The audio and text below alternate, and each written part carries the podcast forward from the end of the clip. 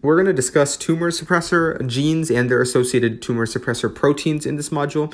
Uh, tumor suppressor genes are genes whose products either promote apoptosis, so controlled cell death, uh, or they halt regulation of the cell cycle. You know, they stop um, um, cell division because cancer is uncontrolled cell division, so they want to stop that division, uh, or a or a mixture of both. They do both. They promote apoptosis and halt regulation of the cell cycle. These proteins are essentially stop signs, or you can think of them as safety checks to stop mistakes in division that may lead to cancer. Because you know cells in the body, you know they're under the control of the body. The body has control over them, and when you know the body loses that control and they start doing their own thing, um, you know that's when cancer happens, and that's what when it becomes dangerous. So these proteins are kind of like your body's fail-safe system that when they sense that a cell is starting to, you know, lo- you know, the body's starting to lose control over this cell, it'll go to that cell and it'll, you know, promote apoptosis or uh, halt regulation, as we've discussed, to stop, uh, you know, the possibility of uncontrolled division and the possibility of cancer.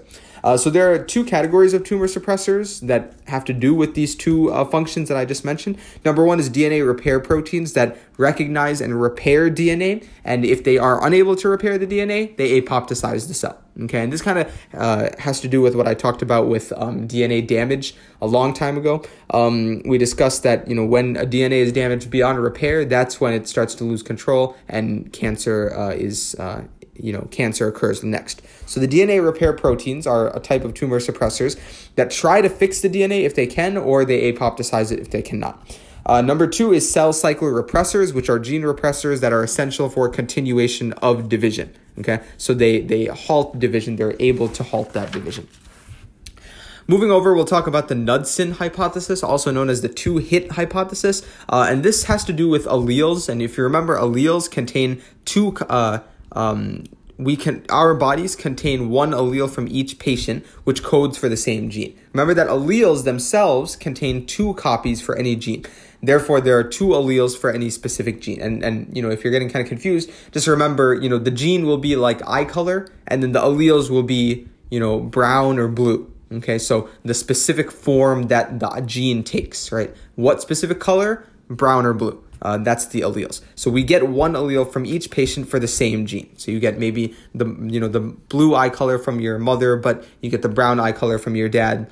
Um, from your father, and maybe that's dominant, and so you end up with brown eyes, something like that. So the two hit or the two hit hypothesis or the Knudson hypothesis states that mutations must occur uh, or a mutation must occur on both alleles of a tumor suppressor gene for manifestation of that effect or phenotypic change to occur. And this is really sounds a lot more complicated than, than it is. You're probably already familiar with it. It's the idea that alleles are backups to prevent manifestation. So even if there's a mutation on one of your uh, on one of your alleles, you still have the other allele as a backup, so that you know you don't just die of cancer immediately.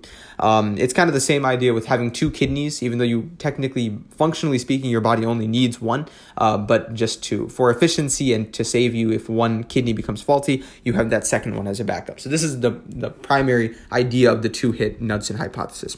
Um, also recall that in mutated oncogenes, one is typically dominant, therefore only one mutated allele yields a phenotypic change the dominant one. So this this is kind of you know an extension of the two hit hypothesis, um, where if you have a dominant uh, allele and that that um, mutation occurs on that allele, then you will have that phenotypic change. You will experience that mutation, provided it's the dominant one.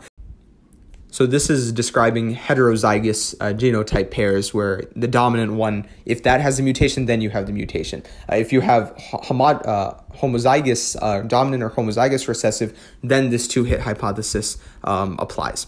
Um, uh, tumor suppressor genes, however, are hom- homozygous recessive genes. Therefore, two mutations must occur for the mutation to be manifested, the, the cancerous phenotype being the mutation. This is exactly what I just mentioned. Um, one example of this is PRB, which is retinoblastoma protein, and this represses cell from moving from the G1 to the S phase, the growth to the S phase, by inhibiting transcription factors, which push the cell to the S phase or via an HDAC protein. And if you remember HDAC, uh, it condenses the chromatin, which uh, suppresses the synthesis. Um, so what we see in this uh, PRB retinoblastoma protein, that it, it's all about repressing that cell and halting that um, cell cycle again from moving from G1 to S phase. And what did I say at the beginning of this module that, you know, we have one of three situations in tumor suppressor proteins. They either promote apoptosis if they can't repair the cell's DNA, they um they uh, inhibit or pause or uh, halt the cell cycle, the cell division cycle. Uh, and number 3, they um do a mixture of both. So they do both of those things. So um, example 2 of tumor suppressor proteins, RP, uh, PRB was example 1. Example 2, the P53 protein does both of these things, okay? So P53 activates DNA repair proteins in the event of DNA damage, but it can also arrest growth by halting the cell cycle at the G1 to S point. So it, it actually halts the cell cycle at the same point of uh, as PRB did, retinoblastoma protein, that G1 to S point. Uh, and it and the reason it does this because you know you you know you might think like okay it just stops the cell completely but you know does the cell ever start again? And I'm going to tell you that it does. This is this halting of the cell cycle is temporary. That G1 to S phase is just paused, and we use that term pause because really all we're trying to do is give the DNA repair proteins time to repair the DNA. And then once the DNA is repaired, then we we don't halt the cell cycle and we let the cell continue to grow to the S to the S phase. So uh, and and more specifically on halting the cell cycle, the P53 protein binds DNA and activates several genes, such as the P21 protein. And this P21 protein binds cyclin CDK, which is cyclin dependent kinase complex. I know, I'm already starting to lose you. There's so many different acronyms. This is that was the end of all the complex stuff. Basically, you might say, why is cyclin CDK relevant?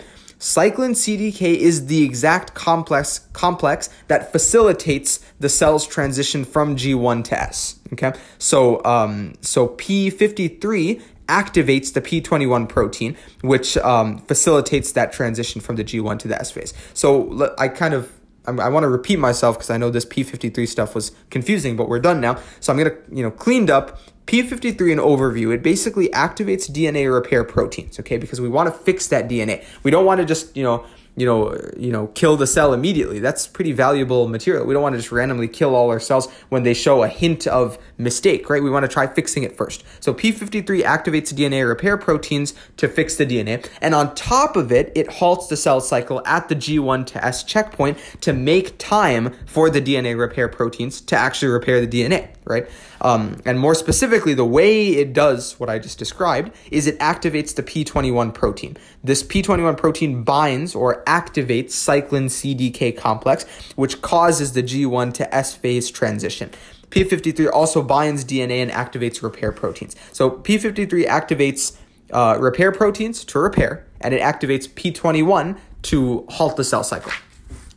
P53 also does more. It initiates apoptosis if damage is irreparable. And this is exactly what I said at the beginning that, you know, our body tries its best to fix DNA uh, and, and, and revive those cells, or, or, not revive, but fix those errors in those cells. But if it is unable to fix those cells, it must kill that cell. Because if it if that cell is not killed off and that error is allowed to continue, it's dividing uncontrollably, you have cancer, and cancer is horrible. So P53 initiates apoptosis if, uh, if, if the damage is irreparable.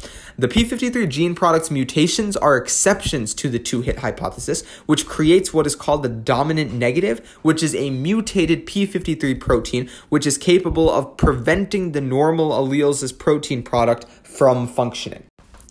And again, I, I don't know if the P53 stuff is really confusing, but basically what I want you to know is the P53 protein kind of does everything, right? It activates repair proteins to fix DNA. It activates P21, which activates cyclin CDK complex to regulate the cell cycle right? And it also, P53 also promotes apoptosis if this damage is irreparable. So, what I was talking about at the very end with the dominant negative, because I just listened to it and it was pretty confusing, uh, is that the P53 gene can be mutated. And when it is mutated, we create a dominant negative. And this dominant negative basically refers to the idea that the, the P53 protein, which has been mutated, may prevent normal alleles from functioning. That's kind of it.